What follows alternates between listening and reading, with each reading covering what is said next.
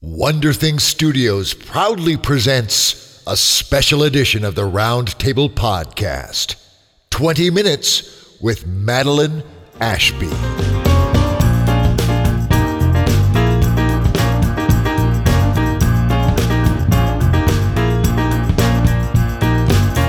Hello, literary alchemists. I'm Dave Robison. And I'm Lauren Harris. And you've tuned into a special episode of the Roundtable Podcast 20 Minutes with. 20 Minutes With is an opportunity to sit down with some amazing creators and explore their craft in our never ending quest to improve our own. Indeed, indeed. The never ending quest to improve our craft, to craft fabulous podcasts, to share wisdom in the world uh, from a diverse uh, cross section of demographic fabulosity, and of course, to do podcasts with my podcast sister, Lauren Scribe Harris. Friends, in case you didn't know, uh, there was a bit of podcast gold that was lost to the dark demons of audio corruption, and it featured my fabulous podcast sister, Lauren Scribe Harris. Uh, it's heartbreaking, it's terrible, and today we get to fix that. Ma'am, your strength continues to be an inspiration to me. I'm so glad you decided to come back and try this again. uh, well, I am always happy to be on, and uh, I'm only sad that the last one didn't get to see the light of day. It was a fabulous episode. It was. You were brilliant. You were brilliant. There's no question. That's okay. We'll replicate brilliance today. Lauren, let me sit back, relax. I know you've got some some Okay. warm, comfy tea going. Uh, uh, let me introduce you to our guest host for this episode of 20 Minutes with. May I? yes, please. Oh, very good. Well, get yourself comfy. Now, Lauren, as you know, we've had many guests on the show with some very intriguing advanced degrees. You know, we got folklore, anthropology, astrophysics, and and more often than not, with those more exotic academic pursuits, it, it tends to inform the core of their creative explorations. Well, friends, our guest host for this episode of 20 Minutes with has a master's degree in manga and anime and cyborg theory. Now, I'm I'm yeah, I'm just going to let that sit there for a minute. Let you all unpack that in your imaginations for a moment. In fact, let me add to that. Among her career descriptions, you will find the title of futurist. Now, how does that happen? Well, fortunately, I'm here to tell you. So sit back and relax. Now, as a child, she cut her teeth on genre fiction. Literally. Her, her mother's copy of Stephen King's Night Shift was her teething ring as an infant. There are little baby teeth marks in the spine of this book. And apparently, some of the ink or, or perhaps the, the spirit of the stories leached into her system through her gums. Uh, because as soon as she was old enough to walk and talk, she would wander around the house rehearsing scenes between people she made up complete with the full vocal performance and the funny voices. And once her performance met her exacting standards of perfection, she'd write it down and move on. Now, while most parents would likely view such behavior as justification for a childhood of lengthy therapy sessions, I'm guessing her parents were actually quite charmed by it. Her father had an extensive collection of Asimov, Herbert, and Heinlein, and as we've already learned, her mom was a huge Stephen King fan. In fact, our guest host was in the third grade when her father sat her down to watch Blade Runner.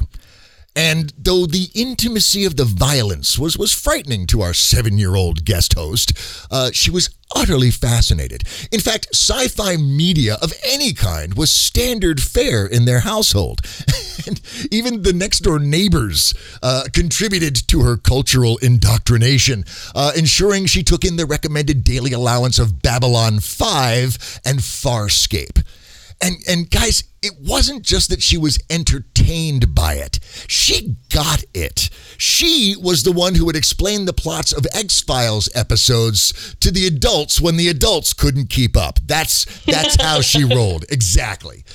So she was reading Stephen King, Ray Bradbury, and Margaret Mayhew in elementary school, and she wanted to live in the world of Brian Jacques' Redwall. Uh, in junior high, she discovered Sebastian Japrisot, and it was in the ninth grade that she wrote her first novel. Actually, it's spread out over a little longer than that, but it started in the ninth grade. It started out as an assignment in AP history to write a story about whatever ancient civilization they were studying. And she, she wrote a novella about archaeologists, and it caught the eye of the teacher, and he challenged her to write a whole novel using the characters she had created. She would get an A for the year and be excused from regular homework, provided she finished the story and then submitted it to publishing houses. And I can hear every RTP listener out there in the podosphere saying, Where was this guy when I was in junior high? Holy crap. And, and friends, it was during this exercise that she discovered that writing was her favorite thing to do in the world. Now, in high school, she discovered anime and manga. She watched all the usual anime Gateway Drugs, uh, Evangelion, Ghost in the Shell, Akira, dozens more. In college at Seattle University, while pursuing a degree in history and English, it was Haruki Murakami and Ursula Le Guin and William Gibson, while mainlining Cowboy Bebop and Standalone Complex and Full Metal Alchemist. Now, she graduated, and after four years of that, consumed in tandem with Aeschylus, Blake, and Fitzgerald.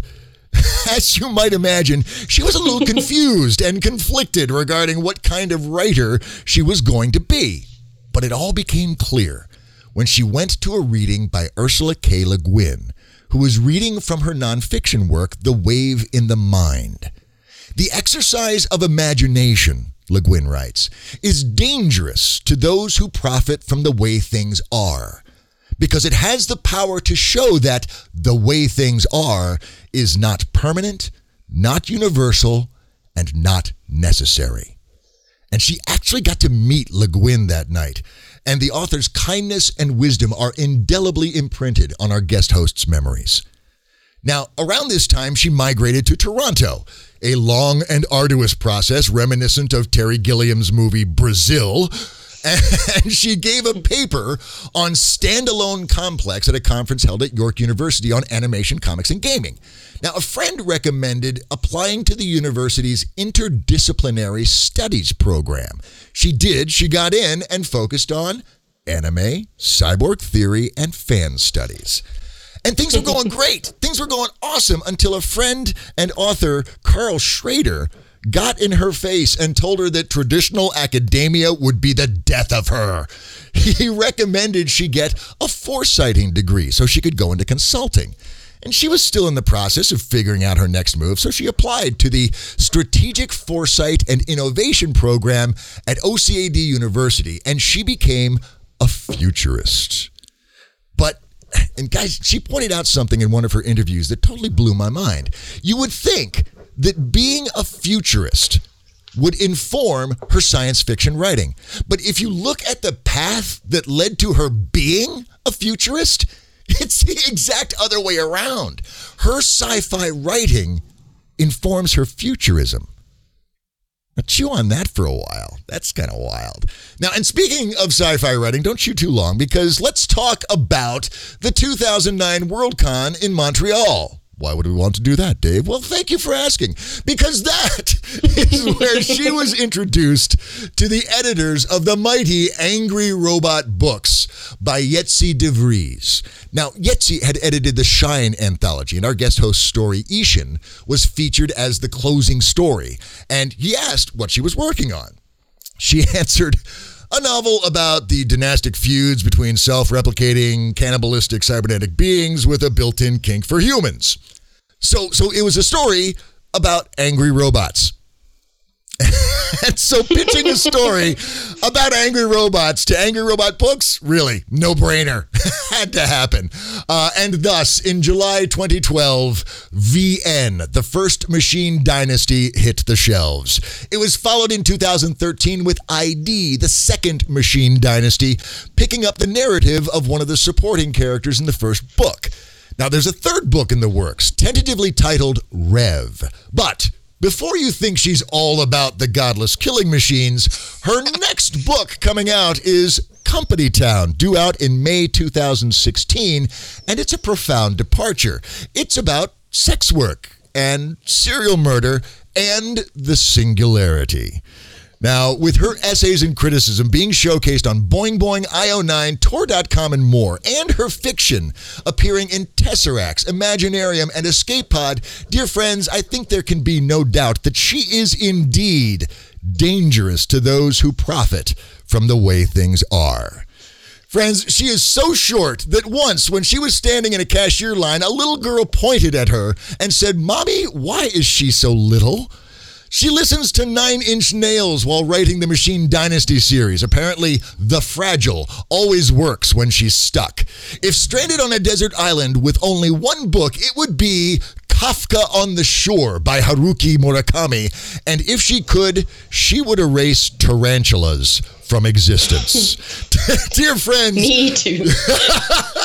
please welcome to the big chair here at the Roundtable Virtual Studios, Madeline Ashby. Madeline, uh, a Toronto based author, creating so much fabulosity, not only in fiction, but also just in the world at large. I am so grateful that you were able to make the time uh, to join us and share some of your wisdom, ma'am. Thank you. Well, thank you for having me. That's, Absolutely. That's, that's an amazing introduction. Uh, I well- feel really good about myself. I could I could market that, couldn't I? This would be, this would be like a self promotional thing. be like a motivational introducer. there you go, or a herald. I'm, I've been thinking about herald actually. Actually, Right. Yes, that actually, that's the actual word. well, look, Madeline, I want to get into this, but before we actually set the clock and start talking about story and everything, there's I want to get a little geeky with you, um, because I was, of course, obviously stalked you extensively on the internet and found some I fabulous stuff. and there was an interview you did with Ed Fortune for Starburst, and you said, "I don't believe in the singularity." Now, what blasphemy is this? How can you not believe in the singularity? I, I don't think that there's any one particular event. Like, I, I don't think that you would notice it as one particular event. Okay. That's the, I, I think, like, uh, Annalee Newitz wrote a thing for IO9 once about how there have already been many singularities that we didn't think of as being such at the time, but obviously were. And she credits it, they have not they have nothing to do with processing power, but but are also technological innovations that change the landscape of humanity. So the invention of penicillin, for example, Oh, okay. changed the entire game in terms of life expectancy, productivity, the ability of families to survive, you know, the ability to ha- like people being able to plan their families. And she also credits um, uh, the invention of uh, like the birth control pill with with a similar innovation, where suddenly like the the forces that had chained us to our bodies in certain ways could be removed in a way that our ancestors couldn't have possibly imagined in a reliable, safe, legal way that that suddenly allowed us to change our destiny uh, from biology to um, to our own to to agency. Yeah, culture and, so- civilization. Yeah. Yeah, and so I think like when we attribute that kind of game-changing power to processing power, yes, that's true, but it's important to recognize that similar innovations have happened in the past. They just happened uh, a little bit further apart. But you don't necessarily you aren't necessarily aware of it changing your life as it's occurring. So the Right. idea where whereas the thing that I don't the thing about this like the singularity is that it uh, sounds awfully close to the rapture which is why charlie stross and corey, cory doctorow called it the rapture of the nerds right? And and stuff. So and they have a novella called the rapture of the nerds and um, that they worked on together. And uh, and it's about in a lot of ways it's about how banal the singularity ends up being um, because no one unlike the rapture which announces itself you know with you know dragons and trumpets and and then there's horsemen. And it's like everyone makes abundantly clear to you that this this is it guys. It's happening right now. it's happening. Like you know it short of getting an email everyone seems to understand what's going on. And um i think if we have the singularity it'll look more like the enlightenment Hmm. or the victorian era. More like an era than a than a single event. So really, the concept of singularity is is a matter of scope. Uh, uh, if you Yeah. if you step back far enough and look at the span of thousands of years, you could actually identify all of the things you just listed as the singularity for that age. So we're living the singularity basically right yeah now. yeah i think that um the i mean there's a there's definitely like the the question of do you believe that machines will ever possess the intelligence to build themselves? And yeah absolutely. That'll Sure. absolutely that's going to occur. Um, whether or not it will be the this like again this sort of rapture experience where suddenly we stop mattering or we or we cease to have control over those machines one we don't have a lot of control over them now like if, if there's a if there's a if there's a scale error like uh, united airlines recently like over the summer experienced a, a total loss of functionality because there was a um, an error in how their systems estimated the weight of luggage Oh, damn. yeah. So if you don't know the weight of the luggage, then you don't actually know if the plane can take off because you don't know how much fuel you need. You don't know how much fuel you need.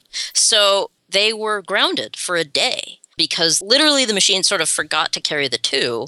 Um, and they didn't know how to fly without that information because the, the process had been so automated that you could not just add on do like some two column bookkeeping um, and and figure out how much the how much the um, the luggage weighed and how much fuel was in the tank and and whether or not you could fly at x distance so because And that's just we one example. That's just that's one example. It's like man. those same systems, like similar systems to that, also, you know, run the traffic lights.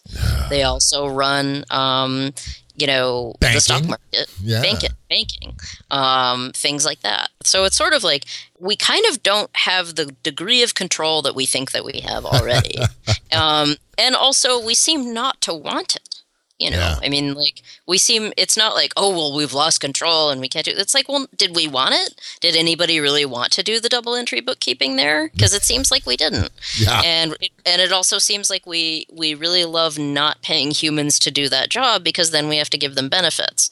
So it's sort of that is. It's, it's money driven. It's a money driven process. It's, it's a profit driven driven process, and Yeah. so you know, I kind of don't buy into the idea of. Yeah, the long story short is that I sort of don't buy into the idea of of this one event where we suddenly realize that you know that computers have this amazing processing power, and then and and they and they don't care about us.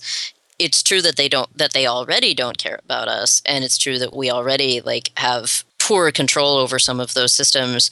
And at this point, if you if you really believe in a Skynet scenario, then that would be an excellent reason to keep not investing in digital infrastructure because it'll basically be the only thing that saves you. Madeline, I think I think a, a significant percentage of RTP listeners right now just became conspiracy theorists. so, well done, ma'am. Awesome. I, I can't I can't wait to see the blogs that emerge from that scenario. That's awesome. Thank you for that. And I just I just wanted to explore that a little bit because this really is one of your many wheelhouses, and and I couldn't pass up an opportunity to to broach the subject with you. Thank you for that.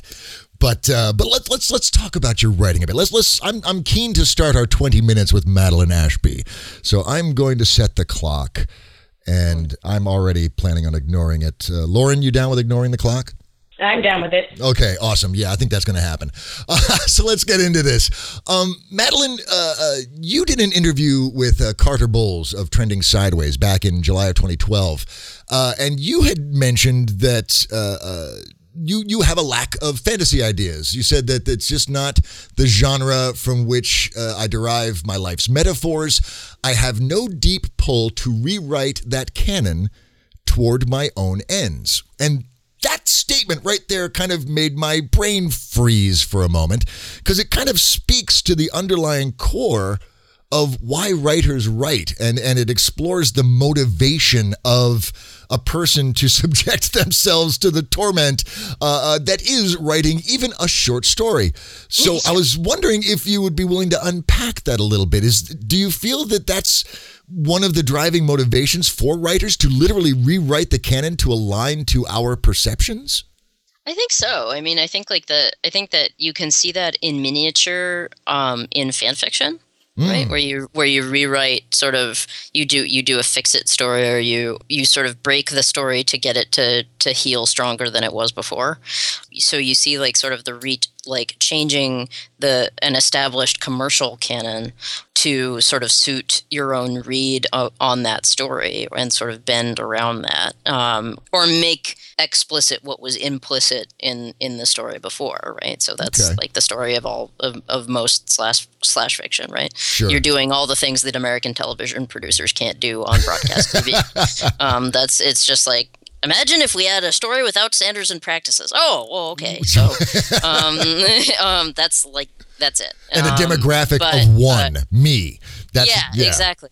But you also, I think that same impulse is there with broader genres and broader broader stories, right? I mean, I don't think we would keep on seeing biblical epics if that weren't the case like everybody wants to tell their version of those same four gospels all over or or the Torah over and over and over again because everybody needs their you know the people who believe in that have a a need to refashion that story to their own ends and find themselves in there to find them find a place for themselves Junot Diaz said that that you know I think it's Junot Diaz uh, said that you know like if you cannot find uh, I'm paraphrasing here, but if, if you cannot find an example of yourself in art, it's like being a monster who can't see themselves in a mirror. Oh, it's wow. like being a vampire um, because wow. there's no reflection back to yourself. Right? Holy and, crap! And, yeah, and and and listeners can look that up because he actually it's a whole paragraph. It's a it's a really finely wrought argument, but I'm and I'm probably butchering it here, but that's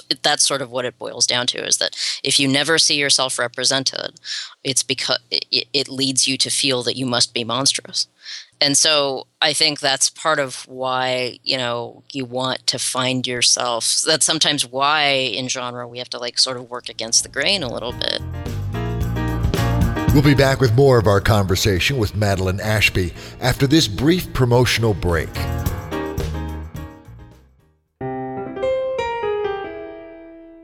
Ever notice that it gets dark just before it's time for bed?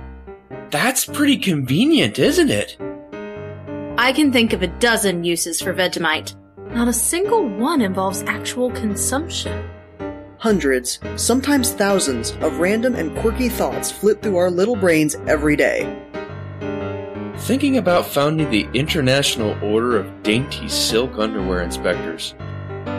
Strictly for science, of course. Sometimes we allow those thoughts to surface long enough to be recognized as hidden gems. Don't look now, but I'm naked under my clothes. Scott E. Pond has been collecting his random thoughts and observations for the last six years.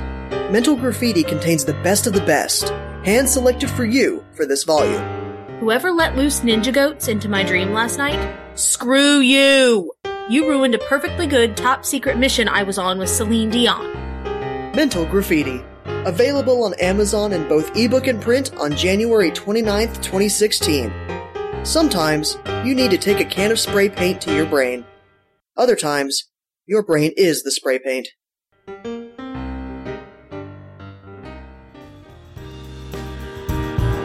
Now, let's get back to the conversation with Madeline Ashby.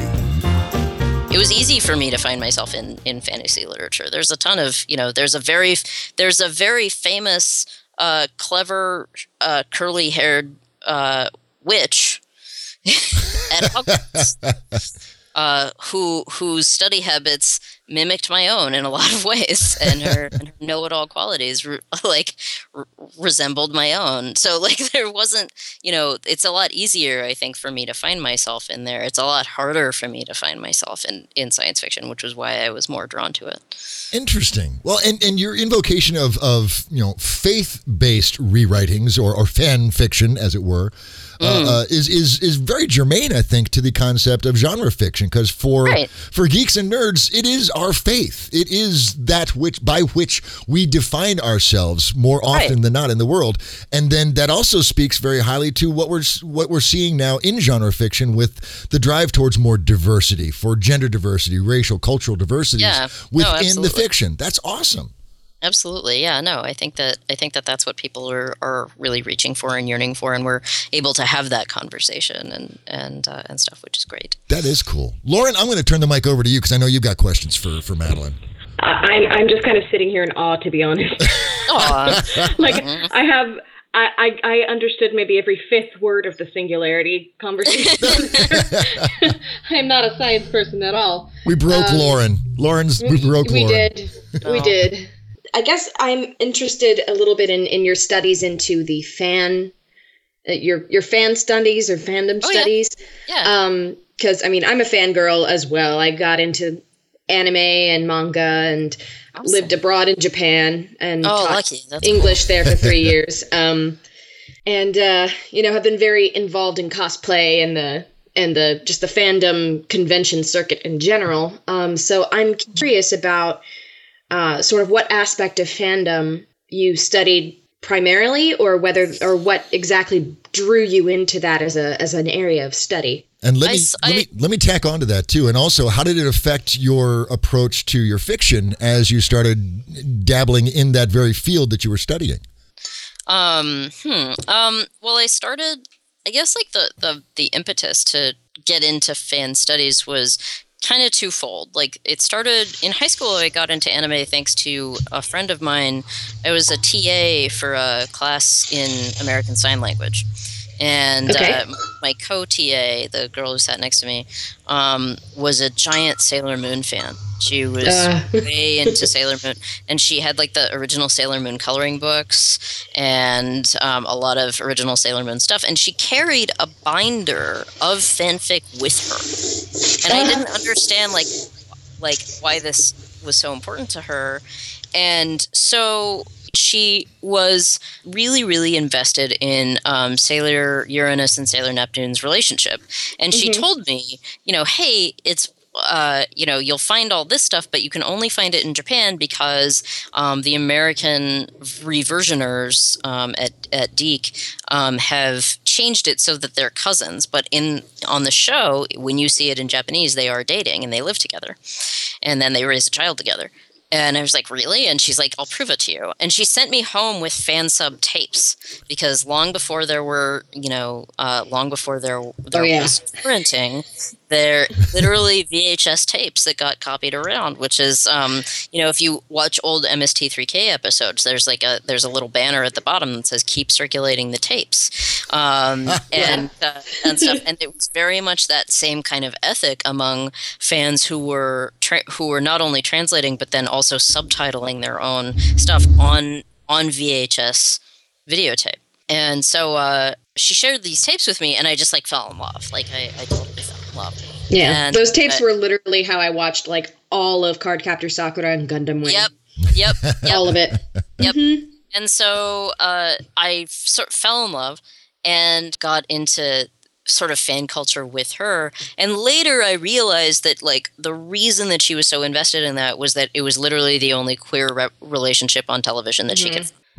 And it was instrumental in her sort of coming out and and stuff. And I thought like, hey, if this like cartoon for 12-year-old girls in another country is the only place that people can find themselves, maybe it's really important Yeah. and, Yeah.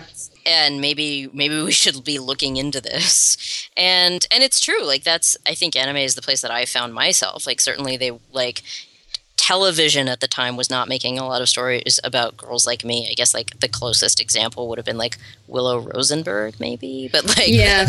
I was gonna say because even Buffy was a cheerleader. yeah And, no Like and and a cute blonde and yeah no and yeah. like so And it, it, yeah, and and even then, like I still couldn't watch it because we didn't have cable. So like it was sort of like I was Yeah. really locked into this, and so um, I got into it from there. And then I took a course in um, comic books and and manga while I was in university, and one of the thinkers that we studied in that course was Henry Jenkins. So we started reading like a lot of Henry Jenkins's work and I just really got into it because it was like, oh right, here's there's this guy who's talking about how the internet relates to itself and that, you know, let's dig into this. And so that's I was really inspired to go find out everything that I possibly could and, And- um And what did you find when you when you launched that that degree? What what did you come in, come to any conclusions regarding fandom in the context of of literature? what I found was that um, it's it's really important to create uh, safe spaces, and I think that there's as as we have sort of lost um, sort of social third spaces in in architecture and as as we evolve Yeah. Indoors to do our communi- communications.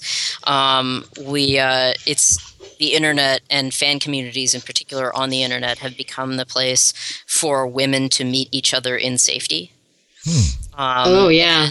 and to and to carry on like what are often sometimes very intimate conversations. Like if you if you go like if you if you look at explicit fanfic in one way it's actually a really safe way for older and younger women to talk to each other about sexuality and to Mm-hmm. talk about what good sex is and what good relationships are and Through a what good medium that everybody can interconnect Yeah. with and is already bought into. Nice. right and through a story that everybody can share Right.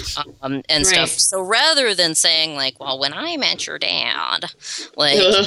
Which automatically has that squick Yeah, factor where you're like, no, no, no, no, no, no, stop talking. I, I have to go over here now. I forgot that I had an entire garage to clean. Um, yeah, so you also get this this way of you know for women to sort of talk artistically and frankly and intimately about uh, about something that's so important, but in a really fun way where there's like sort of a, a Rawlsian veil of in, of ignorance, where it's like you don't know Mm-hmm. how old the person is that you're talking to, you don't know what race they are, you don't know where they're from necessarily, so you aren't sort of ref- you aren't reframing your conversation with them based on existing bias. Well, and I would imagine it's not just women either, but, Oh, but yeah. men exploring their own sexuality can do so through those those contexts as well. For sure, yeah, and I think there are a lot of men in those communities who don't admit that they're men. Sure. Yeah. Well, and there's there is a um a theory about fandom that um one of the reasons there's such a uh, a backlash against women in fandom is because women's fandom is more creative and men's fandom is more um acquisitional. So men yeah, tend to care a l- more about collecting the stuff and knowing the facts and Yeah. having all of this trivia built up and women tend to care more about things like creating costumes based on the characters they like or creating fiction or fan art and things like that and not to say that men aren't represented in that and women aren't represented in the other but there is a larger scale on both sides Well, yeah, I mean, like, and I think that, and I think that's largely to do with how marketers have sold the lifestyle of fandom to to people, right? Yeah. I mean, men are, pa- uh, you know, women are paid seventy five cents on the dollar, so there's an existing wage gap at play. So already, women's money is worth less, right? Mhm. So, uh, so pitching products at women, unless you can attach the pink tax to it, is um, is the less pink profitable. tax.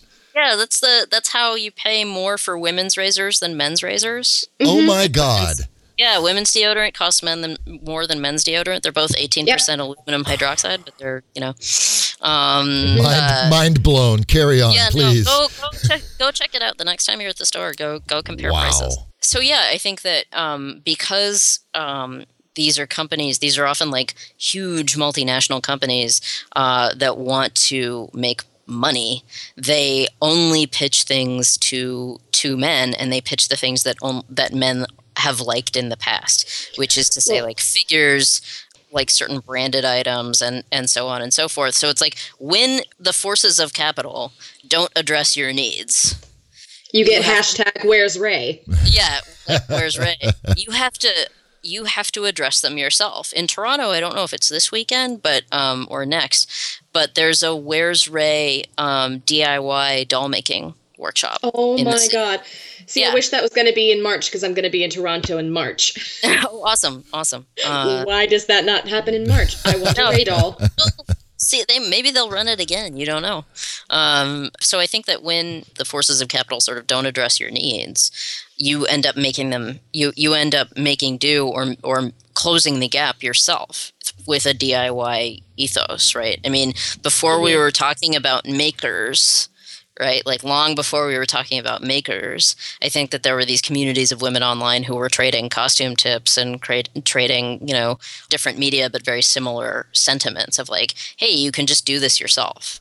You can just Mhm. make this yourself. And whether it's a story or an artwork or a costume or a, or something else like that, you're going to make it yourself. And now we're seeing a slight change in that. Like Hot Topic has been like really, really smart about selling products to women that are branded with geeky content, right? It's like the basically short of Etsy, it's the only place online to buy anything like a geeky T-shirt that actually fits you.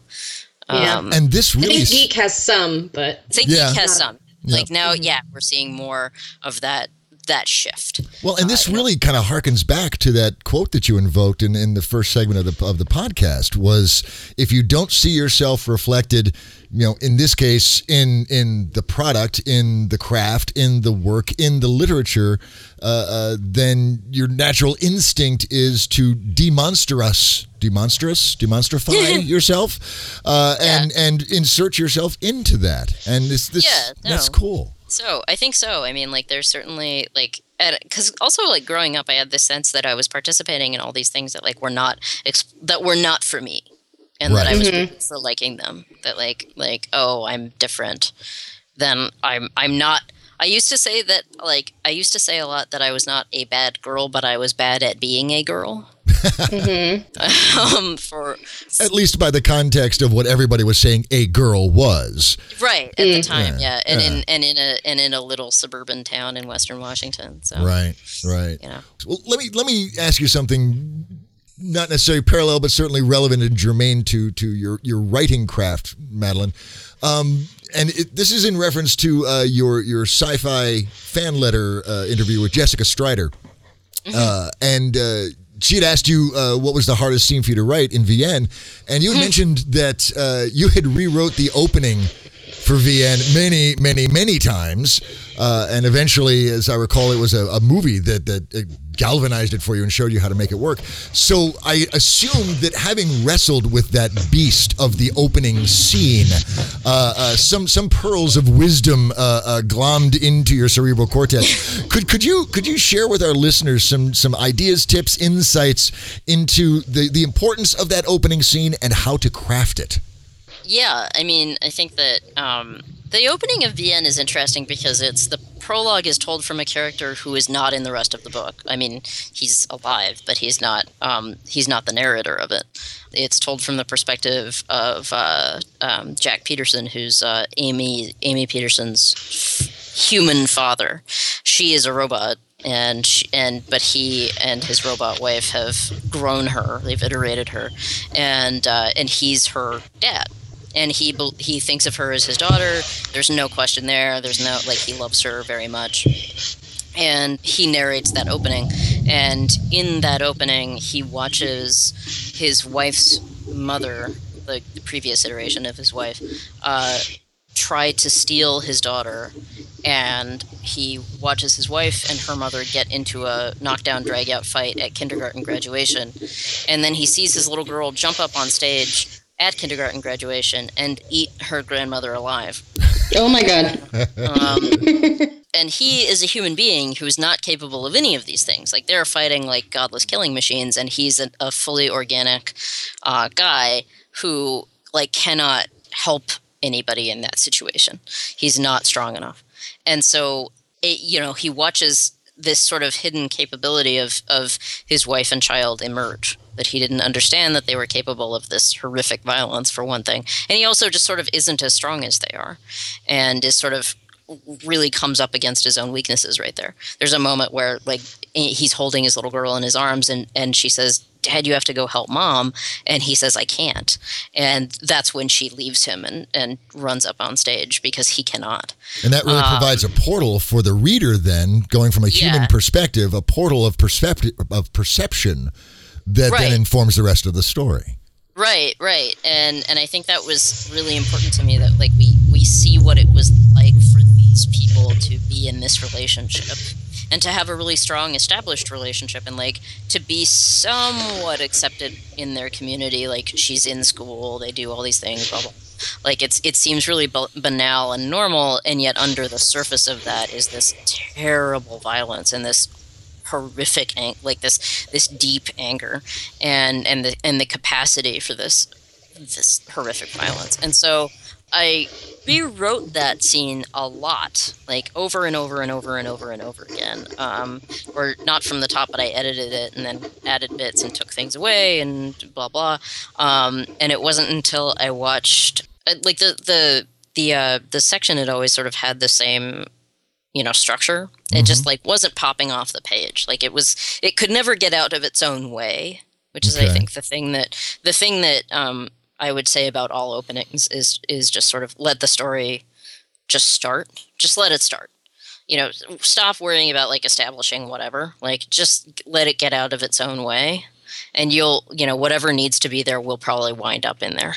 Um, if you look at a lot of if you read a lot of opening lines or you read a lot of openings in in fiction they don't like tell you a long time ago in a galaxy far far away. Like they don't exposit it the, they don't exposit at the beginning because nothing kills a story faster than exposition. I hate exposition. I'll do anything not to tell you shit. I will literally I will like I don't care if you don't get it or if it doesn't leap off the pit. Like I literally do not care, and and stuff. so I will do anything to avoid expositing information. But uh, what what are you working towards then? You know, we got we got yeah. avoid the exposition. That makes good sense. I get that. Yeah. What are you working towards for those opening bits? Really create something that a that a reader wants to join in with you create a create a character and a world or a situ or even not even a world but like a situation a problem right? The progress of a story is a person solving a problem.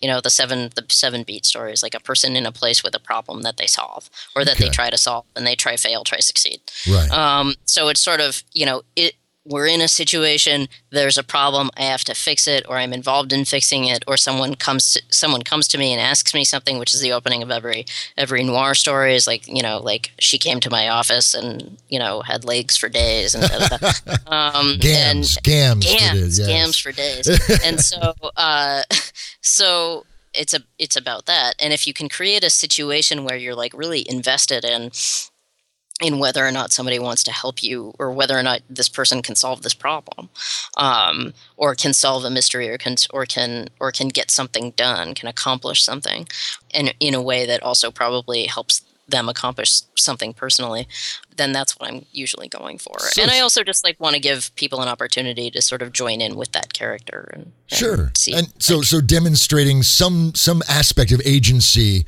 for yeah. your oh, eventual yeah. pro tag is, yeah. is you, a good thing. Yeah, you you cannot like open a story, any story of any size, w- unless this is your your explicit point by having a character complain about how powerless they are or like how little they can get done. And I'm not talking about like systemic oppression or something like that. I'm talking about like, you know, oh, I was going to do this, but then the you know, the traffic light changed and da-da. the only place that I've ever, ever, ever seen that work is the opening of the Hitchhiker's Guide to the Galaxy, where Arthur Dent is talking about how awful things are for him, and, and but then there's a reason for that, right? and things so right. it, it, it even it still plays into the story and and it's um, enough it, it's short enough and brief enough that when we get on to the you know destruction of the earth that you know yeah. it's there's enough of a road crash uh, roadside crash i'm going to slow down and watch the mayhem of this guy's life and then by then you're hooked and the world is destroyed yeah, no, and we're in it yeah it's a it's at least then it's about his voice right it's about you know right. his it's a it's there to establish a voice and then by the end of it he has a lot more agency than he ever did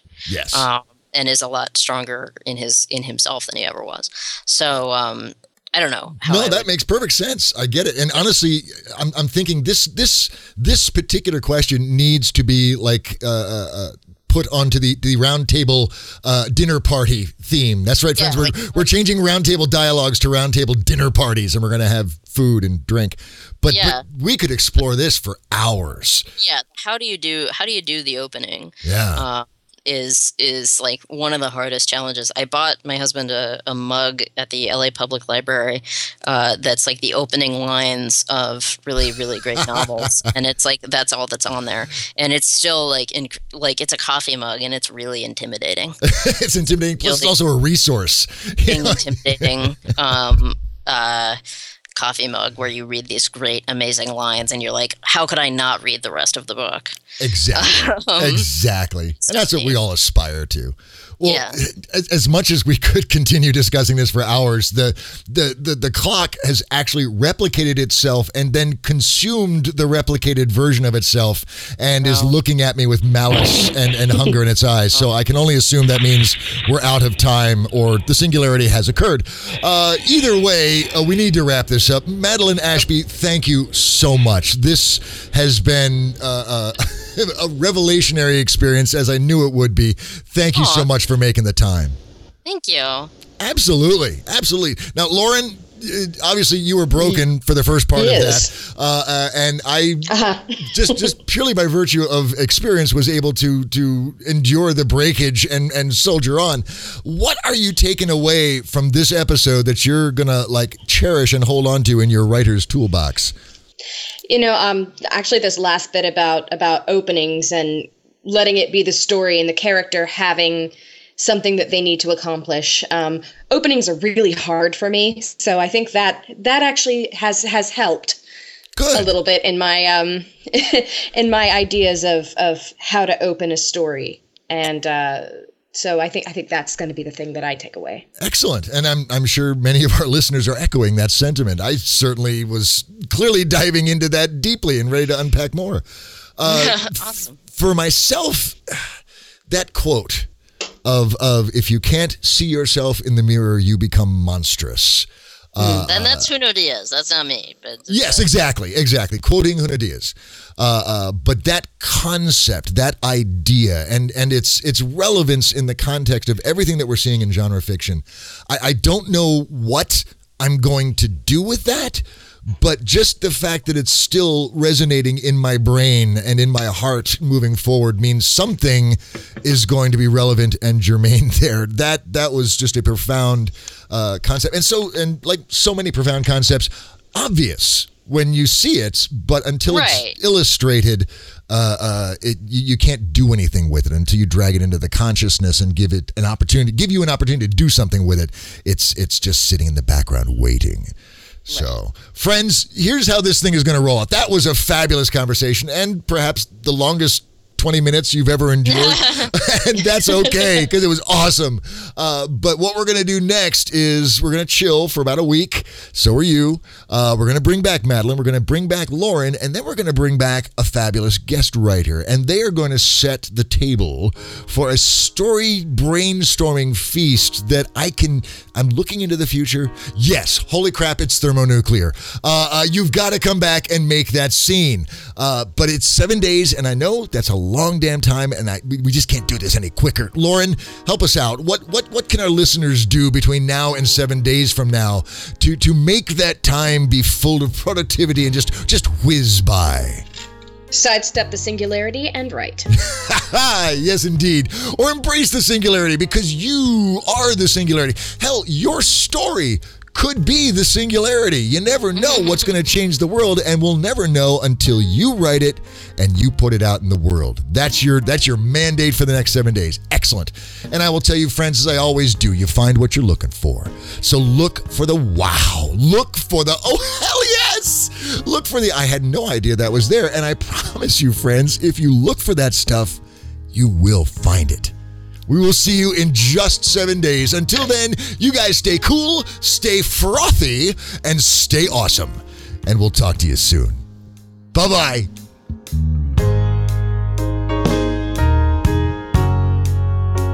This episode of the Roundtable Podcast is copyright 2015 by Wonder Thing Studios and is released under a Creative Commons Attribution, Non Commercial, Share alike license.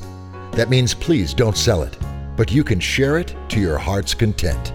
You can even use portions of it in your own productions, as long as you release those productions under the same licensing terms and reference us as the source. Theme music for the Roundtable podcast was performed by the Hepcats of Brotown Gary Gold, David Labroyere, Billy Nobel, and Matt O'Donnell. If you would like to be a guest writer or guest host, join in on the conversation, or just learn more about us, visit our website at www.roundtablepodcast.com. We're also on Facebook at facebook.com slash roundtablepodcast and on Twitter at Writers Podcast. And you can always email us at thetable at roundtablepodcast.com. Thanks for listening.